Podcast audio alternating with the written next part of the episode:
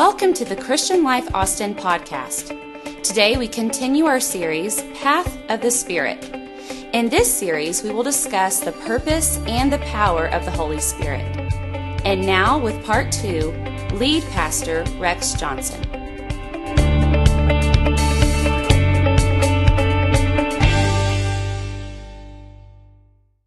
I'm speaking on the subject which way does the river flow? Which way does the river flow? Turn to somebody, say, I'm going to help the pastor. And you can be seated. You're awesome people, the most awesome in all of America. Patty and I were invited one fall to a home uh, that we shared with a couple in, in the Blue Ridge Mountains. And the place that we stayed was a, was a beautiful valley. It was surrounded by mountain ranges, and there were streams and tributaries and, and a river that flowed through the region of our stay.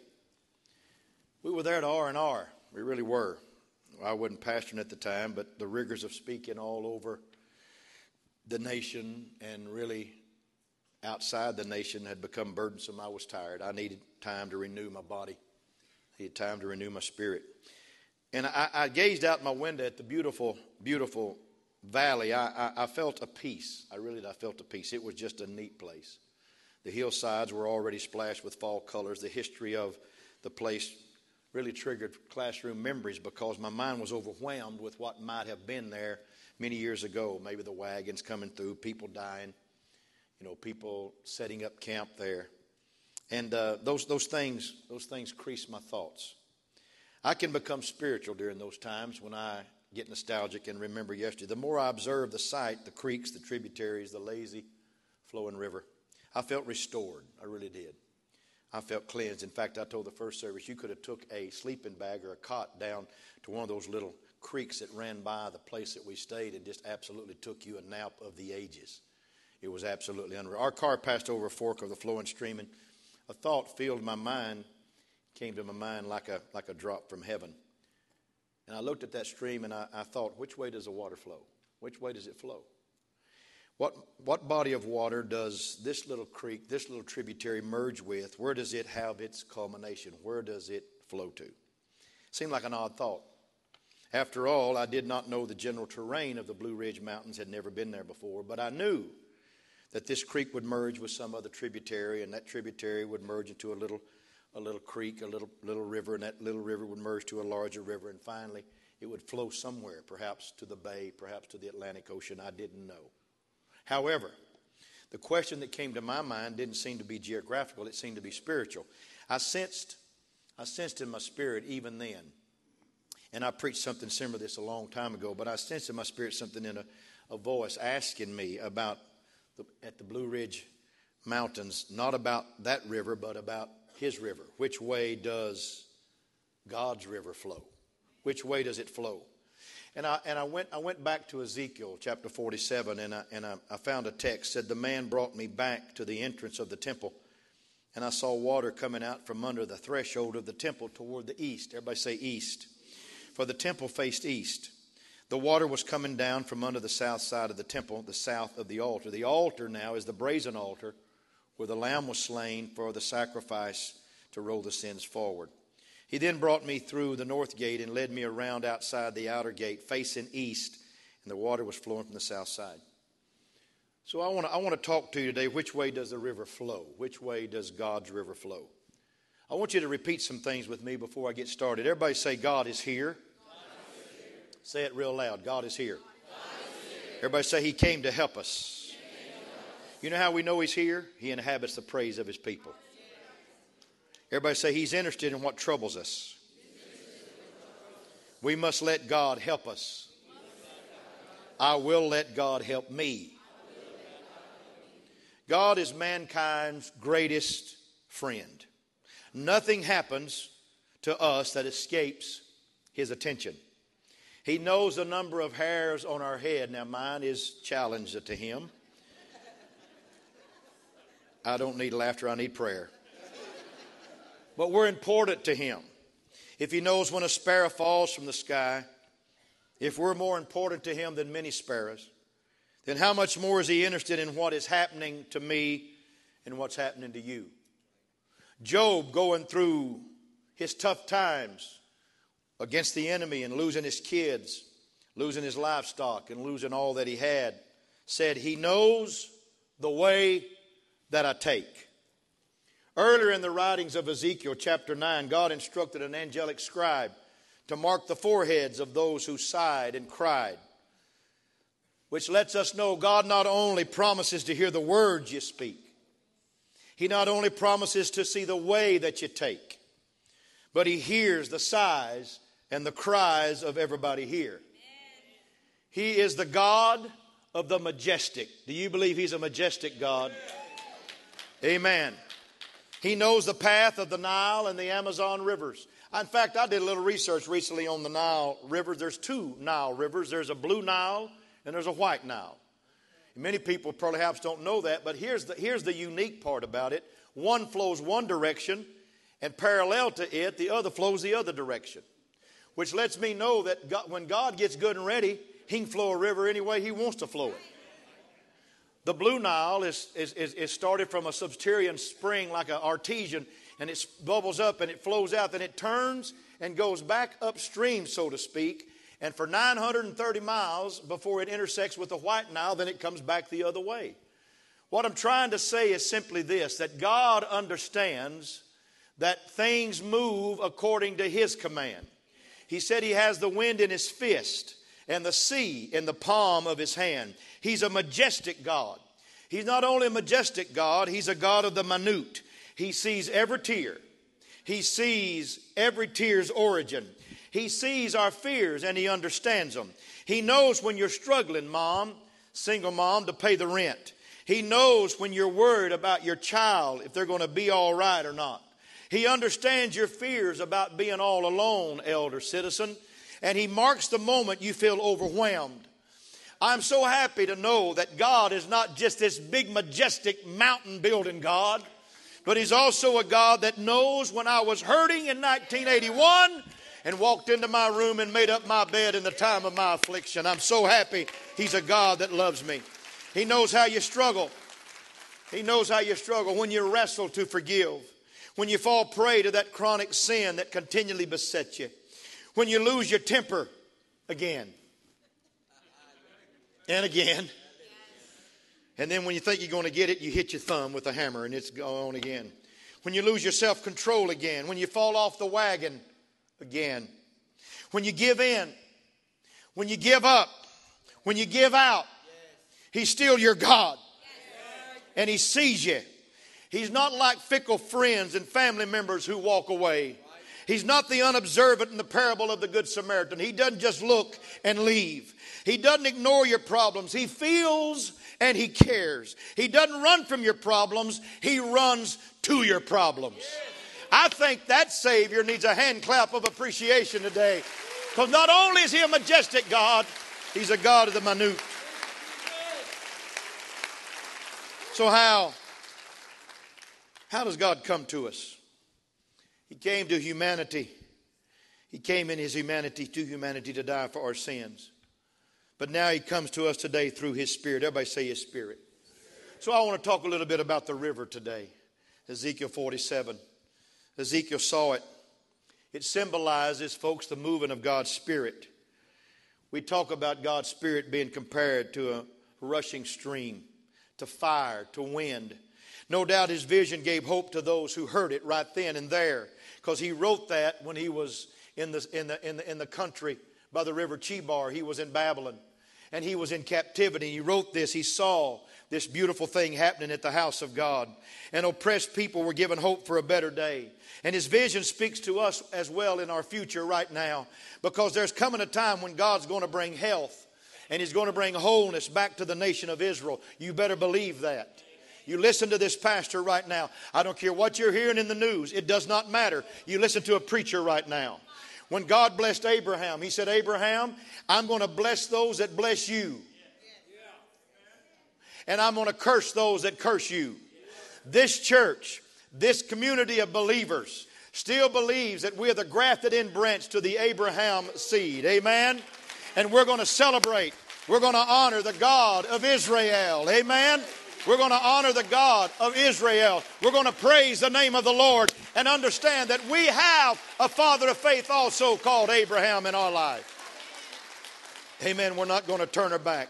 His vision is not only that, but it's a spiritual lesson of people of all ages.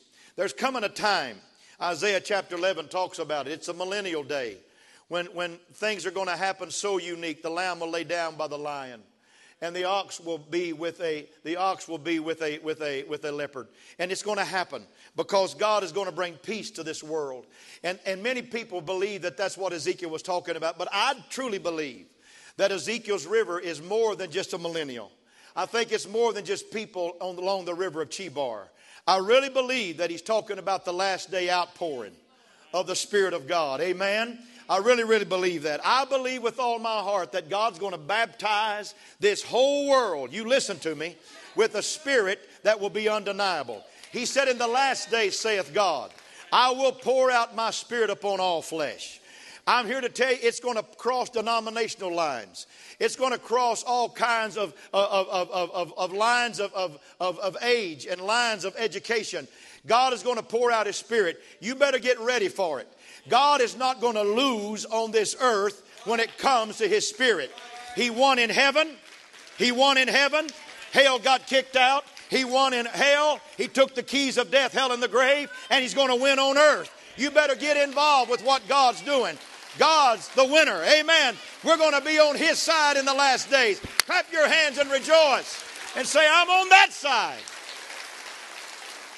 Hallelujah. But Ezekiel saw God's Spirit moving as a river. A river always has been associated with, the, with life. Eden, where life began, had four rivers flowing from its midst or in its midst. Rivers framed the ancient civilizations of the Fertile Crescent. People are drawn to coastlines, they're drawn to riverbanks. Along them, villages and communities are formed. The river represented a resource, it, it was a mode of conveyance, and it was energy. A river represented life. It's little wonder then that when heaven chose to reveal to Ezekiel the life giving presence of God, it was revealed in the form of a river. The angel that accompanied Ezekiel showed him this river. This river flowed from the temple located in Jerusalem. As it flowed, it grew wider and it grew deeper. In fact, there was a man that went out with a measuring rod, a thousand cubits, and he measured, and the water was to his ankles. He went another thousand, the water was to his knees. He went another uh, measure, and it was to his loins. And he walked further, and the Bible said it was water to swim in, which means it might have started small, but it's going to finish great. Amen? You hear me? The day of Pentecost, the day of Pentecost, on this day, 2,000 plus years ago, it didn't start big and it's going to trickle at the end. That was the trickle. We're going to see the great flood of revival in this last day because it's going to get bigger and it's going to get better. Along the bank grew trees, miraculous trees, trees that always bore fruit, trees whose leaves brought healing to the sick. The river's destiny was the Dead Sea. The river's touch brought life. Fish multiplied. Fishermen fished along the trans- around the transformed sea. Where the river flowed, Ezekiel 47 and 9 said, everything lived. God's Spirit is like a river, it brings life.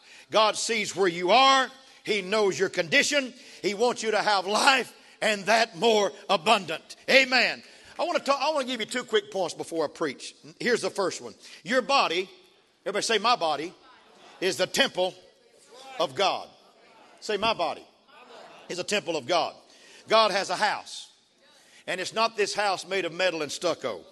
It's not this one. It's not this church house. It's your house. You're a living stone. The culture surrounded by many temples in Corinth and shrines and auditoriums. Paul wrote this to the Corinthians. He said, Know ye not that ye are the temple of God, and that the Spirit of God dwelleth in you. That's exciting. He even got more personal, the second letter to the same group of people. He said, when he asked this question, And what agreement hath the temple of God with idols? For you are the temple of the living God. As God hath said, I will dwell in them, and I will walk in them and I will be their God, and they shall be my people. Everybody say, I'm not a dead temple. Say, I'm a live temple. Turn to your neighbor and say, act it. Act alive. What does it mean? It means you're born of the water, born of the Spirit. God dwells in you by His Spirit. The second thing I want to tell you not only is your body a temple, but God dwells in us by His Spirit. Say hallelujah to that. God dwells in us by His Spirit. This was a statement that Paul made to the church in Rome, and I'm going to read it Romans chapter 8, verse 8 and 9. I put it in the Amplified Version. I want you to see this. So then, those who are living the life of the flesh, watch this now, catering to the appetites and impulses of their carnal nature, cannot please or satisfy God or be acceptable to Him. But you are not living the life of the flesh, you're living the life of the Spirit. And if the Holy Spirit of God really, I love the Amplified Version, dwells within you, directs and controls you, but if anyone does not possess the Holy Spirit of Christ, he is none of his. He does not belong to Christ. He's not truly a child of God. Everybody say, Holy Ghost, be a part of my life every day. In fact, Romans 8 and 14 says, For all who are led by the Spirit of God are the sons of God. There's four interchangeable phrases in verse 8 and 9 of chapter 8 Spirit, Spirit of Christ, Spirit of God, Holy Spirit. They're all the same. God is a spirit. He dwells in us through His Spirit like a river. In the beginning realm, the Spirit moved on the face of the deep. At the beginning of the church, the Spirit moved in the upper room. In Ezekiel's vision, the Spirit flowed into a bleak world. And I'm here to tell you something. The Spirit of God is still flowing in a bleak world today. God has not cut the water off. It's still flowing. Somebody rejoice about that. The Holy Spirit's still in this world today. God's still pouring out His Spirit on all flesh now. So let's examine this. Okay, let's examine this. Let's examine. I want to preach three little things, then we're all going to get the Holy Ghost.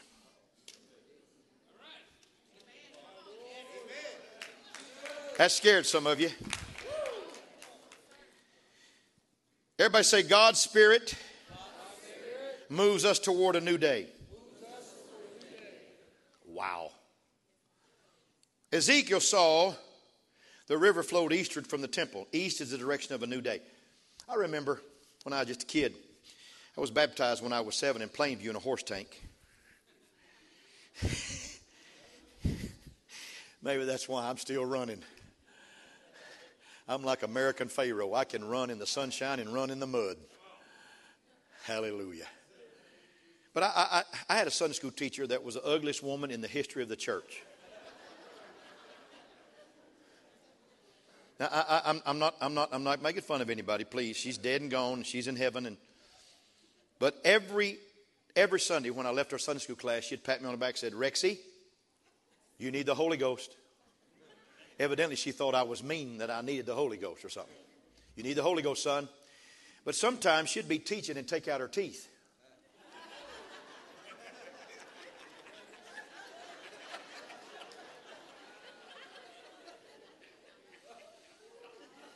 And I thought, why? I mean, I'm an eight year old kid. Why? Why would you take your teeth out? Because she didn't use Polident or something. She didn't use something that made them stick to their gums. And she'd gum the gospel to us. And then she'd always have a kiss for us as we left our Sunday school.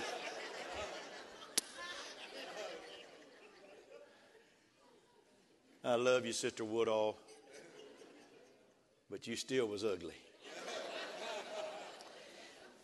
But the night I received the Holy Spirit, the night the Holy Spirit baptized me, I was a nine year old kid. I got it. I received it. It stuck. It's real. When I looked up, it like was cataracts was all gone from my eyes. She looked like, pardon me for saying this, I know it sounds corny, she looked like Pamela Anderson or something and Pamela wasn't even invented yet. But I'm telling you, she was a beautiful woman. And she was smiling her head off. And I said, I got to go hugging. And I went over before I knew it, I kissed her. Because there's something about the birth of the Spirit. When it comes in, everything is beautiful. It's like a brand new day.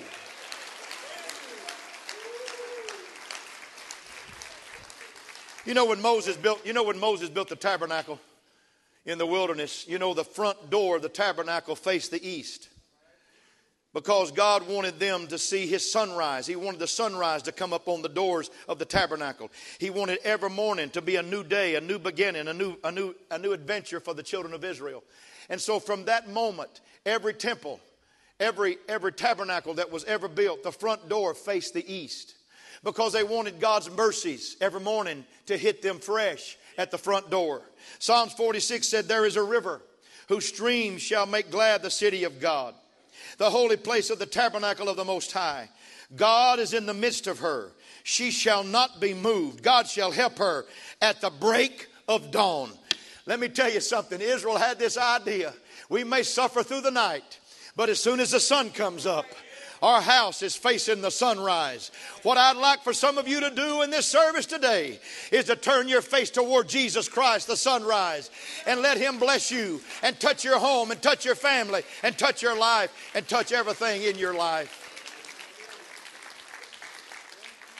I've used this before, but you know, I'll use it again because somebody told me at a conference one time you got to tell the same jokes every six months because the church, you know, kind of turns over and you got new people coming, and the folks that's heard it before that thought it was funny before, they'll laugh again.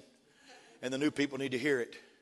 So I'm going to tell you something that I preached here a while back, a long time ago, and some of y'all wasn't here. It's been several years. There was a man named Anthony Campolo that spoke at the second inauguration of, of President Clinton. And in it, he spoke about preaching. He's an Italian man, and he, uh, he went to an all black church in Philadelphia. He's one of the pastors on staff. And it was, uh, it was Good Friday. And he got up to minister. And when he got through, he sat down by the old bishop. And he said, You think you can top that old man? And the bishop said, Sit down, son. Sit down right now and listen to my stuff.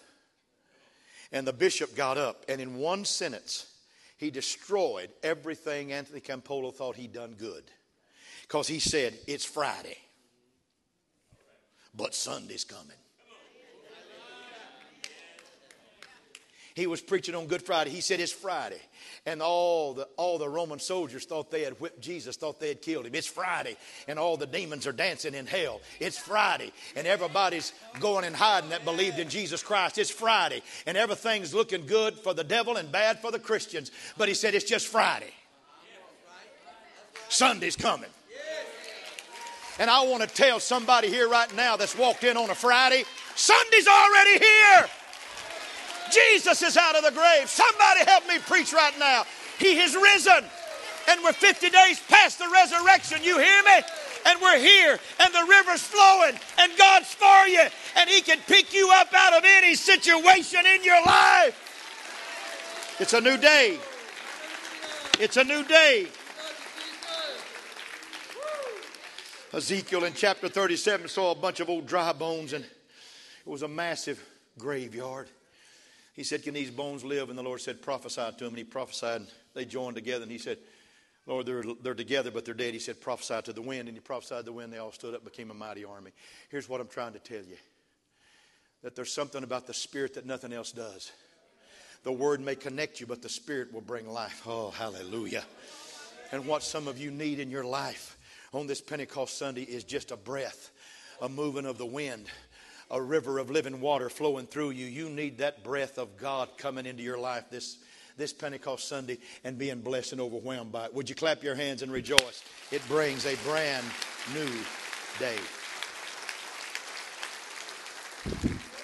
The Bible said in Romans 8, but if the spirit of him that raised Jesus from the dead dwells in you, he that raised up Christ from the dead shall also quicken your mortal bodies by his spirit that dwelleth in you. God's spirit is moving you toward a new day. One songwriter said it best. I love it. He said, If you never thought you'd smile again, if you never thought the dark clouds would end, if you never thought the dark night would fade away, get ready for the flowing of the Spirit.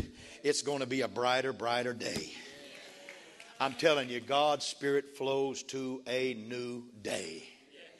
And when you receive it, the shackles come off Hallelujah. The blinders come off and you see the glory and you embrace it.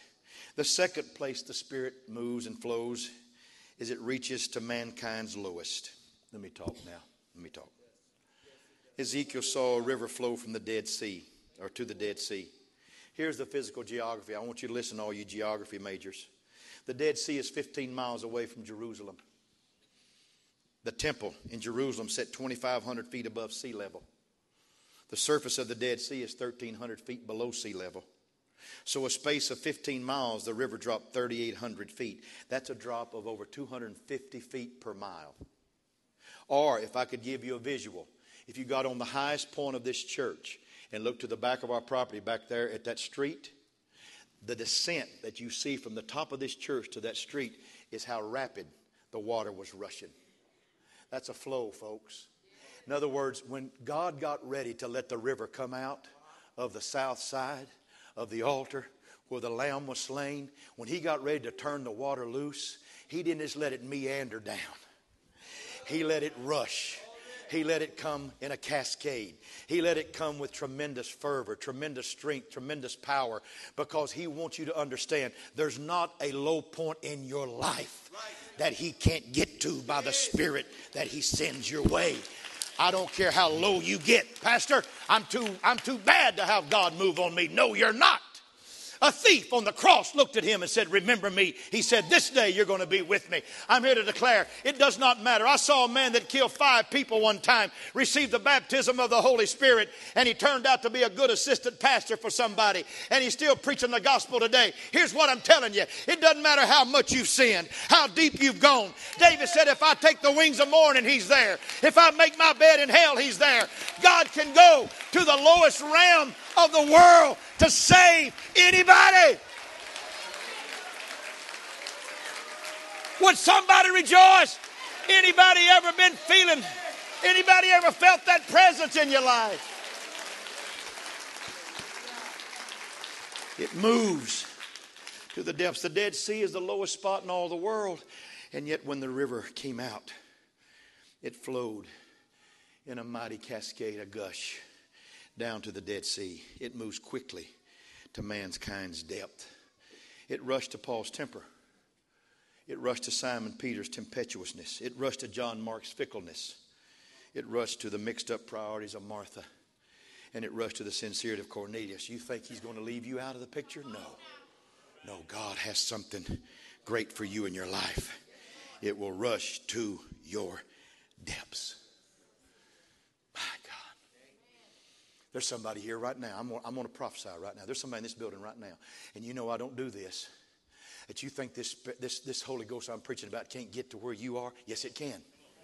You listen to me right now. I don't know where you're sitting, but I'm telling you right now, the Holy Ghost is in this house.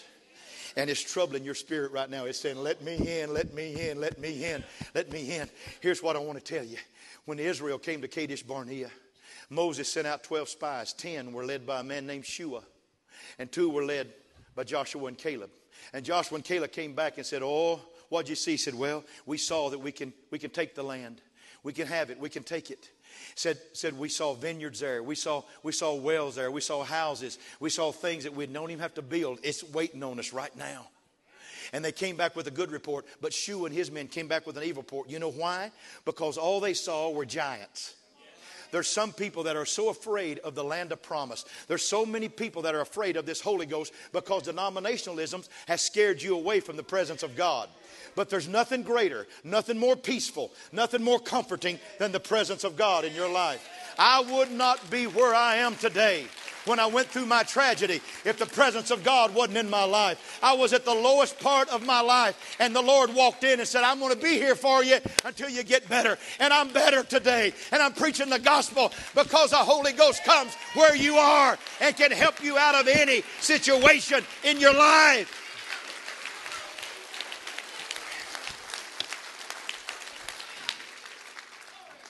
The third thing, and I close.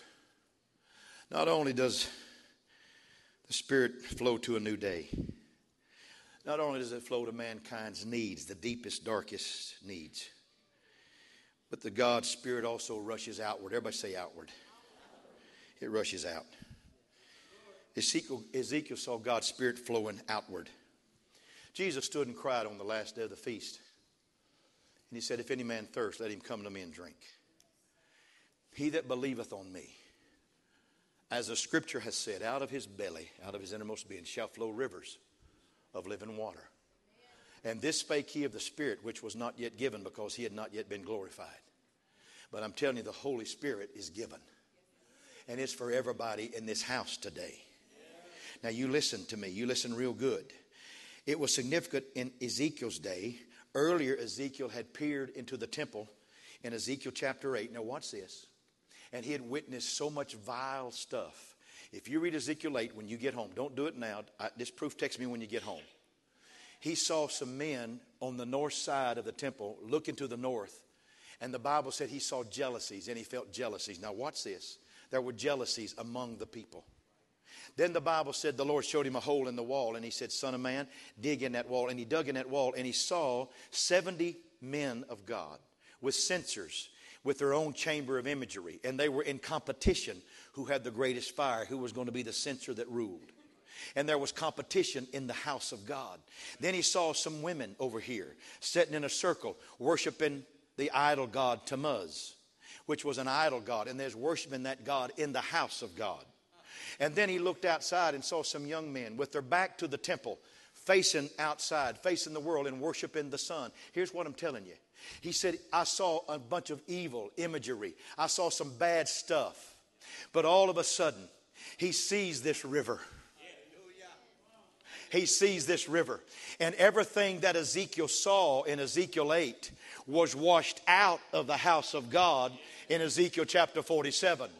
God said, I'm going to wash it all out. If you want some stuff to get out of your life, some of you have a hard time forgiving. Some of you have a hard time not holding a grudge. But if you want some stuff out of your life, you need the Holy Spirit to move in your life right now.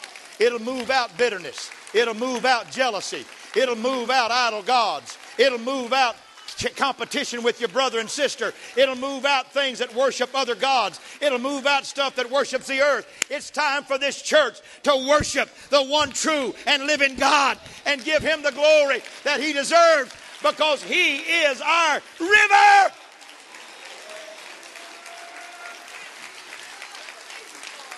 Come on, praise him right now. Ha. Hallelujah. Now, notice what happened. Notice what happened. As the Spirit flowed out of the temple, Ezekiel said, He brought me out. Oh, hallelujah. Not only will He bring things out of you, He'll bring you out of the things that's holding you back. So here's what I tell you all that I once was is gone. I'm free. That's why every now and then again, you need to get under the spout, as they used to say when I was a kid, where the glory comes out and let the Holy Spirit just wipe your soul clean. Let that river just flow through you and say, God, wash me, cleanse me, make me whole. That's what the Holy Spirit does. It's not a damning thing, it's not a damaging thing, it's not a debilitating thing. It's a powerful thing, it's an awesome thing, it's a glorious thing. And as long as I'm preaching in this church, this church will be under the auspices of the baptism of the Spirit of Almighty God. Hallelujah!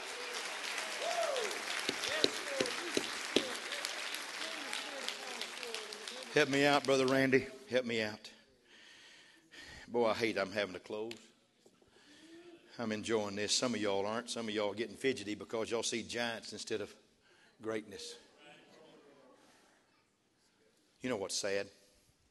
Is that nine and a half tribes was all that went into Israel. Two and a half stayed on the other side. There's a lot of people will never accept what God has for you completely. And you're going to sit on the other side and watch the glory fall and watch the glory bless people. That's not the will of God. Why don't you come on across the river? Why don't you let the Holy Ghost just bless you and baptize you? It's the greatest life in all the world when the Spirit of God guides and directs your life. Say amen to that. Moses in Exodus 33 is one of my favorite chapters, and I close. Moses and God had a, had a talk, had this little chat. And God said, Moses, I tell you what, I'm a little irritated with the people. He said, So I'm, I'm going to make a statement to you, Moses. You can proof text this when you get home. So I'm going to make a statement with you, to you. I'm not going to go with you. I'm going to give you wells, I'm going to give you houses and vineyards and all that. But I'm not going. I'm going to send an angel before you and let him go. Because if I went with you, I might have to wear some people out on the journey. He said, Because they're stiff necked. They don't want my presence. They think they're doing this themselves. And I'm not going to go with that kind of people. And Moses was stymied and stuttering around. And all of a sudden, about 15 verses later, he decides, I better go to the house of God and talk to him about this. So he goes to the tabernacle, goes to the house of God. And every elder and everybody, every, every member of the, of the tribes of Israel stood by their door, and the men led their family in worship.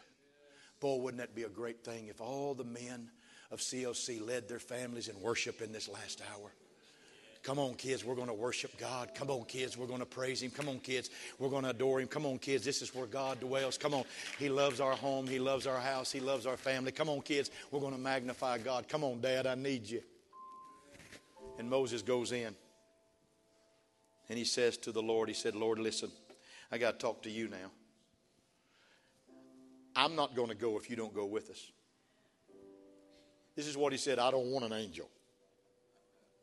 I don't want one of them.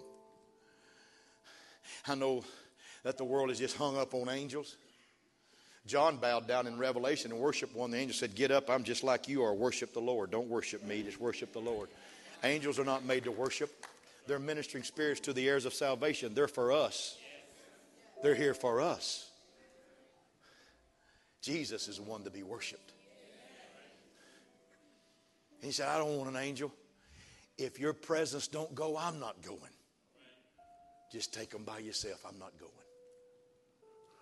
And God said, Moses, the people have acquiesced. They have changed their hearts. They're magnifying me now.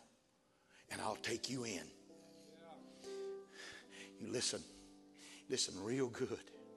This is not any kind of threat to the church. But listen, as long as there's breath in my body, as long as there's strength for me to preach this gospel. And the Lord told me I'm going to be good even in the 80s. Not 1980, in my 80s. I don't think I'll ever lose my teeth, so I won't be spitting anything out on you. But hear this, preacher. This church is going to be directed by the Holy Spirit. It's going to be guided by the Holy Ghost. I'm not in charge here. The Holy Ghost is in charge here. Come on. This is not, I'm, this is not my, this is God's church. You hear me? This is God's church. He purchased it with his own blood. This is his church. But I want the Holy Ghost to fall on people. I want the Holy Ghost to baptize people. I want the Holy Ghost to infiltrate people's lives. I want the Holy Ghost to come into your family. I want the Holy Ghost to baptize your house. I want you to walk in your house at night and know the Holy Ghost is in your house waiting on you. I want you to come to church knowing the power of God is in this house. I want you to understand we cannot move and breathe without Him. Without Him. Without Him. I don't want an angel. I want His presence. I don't want an angel. I want his presence. I want his presence. For in his presence, in his presence is fullness of joy. Would everybody stand on your feet and lift your hands all over the house right now? And I'm going to do something. And that concludes today's message. Please visit clcaustin.com for the latest news to register for an upcoming event, or to support the Christian Life Ministry through our online giving portal. Thank you for listening.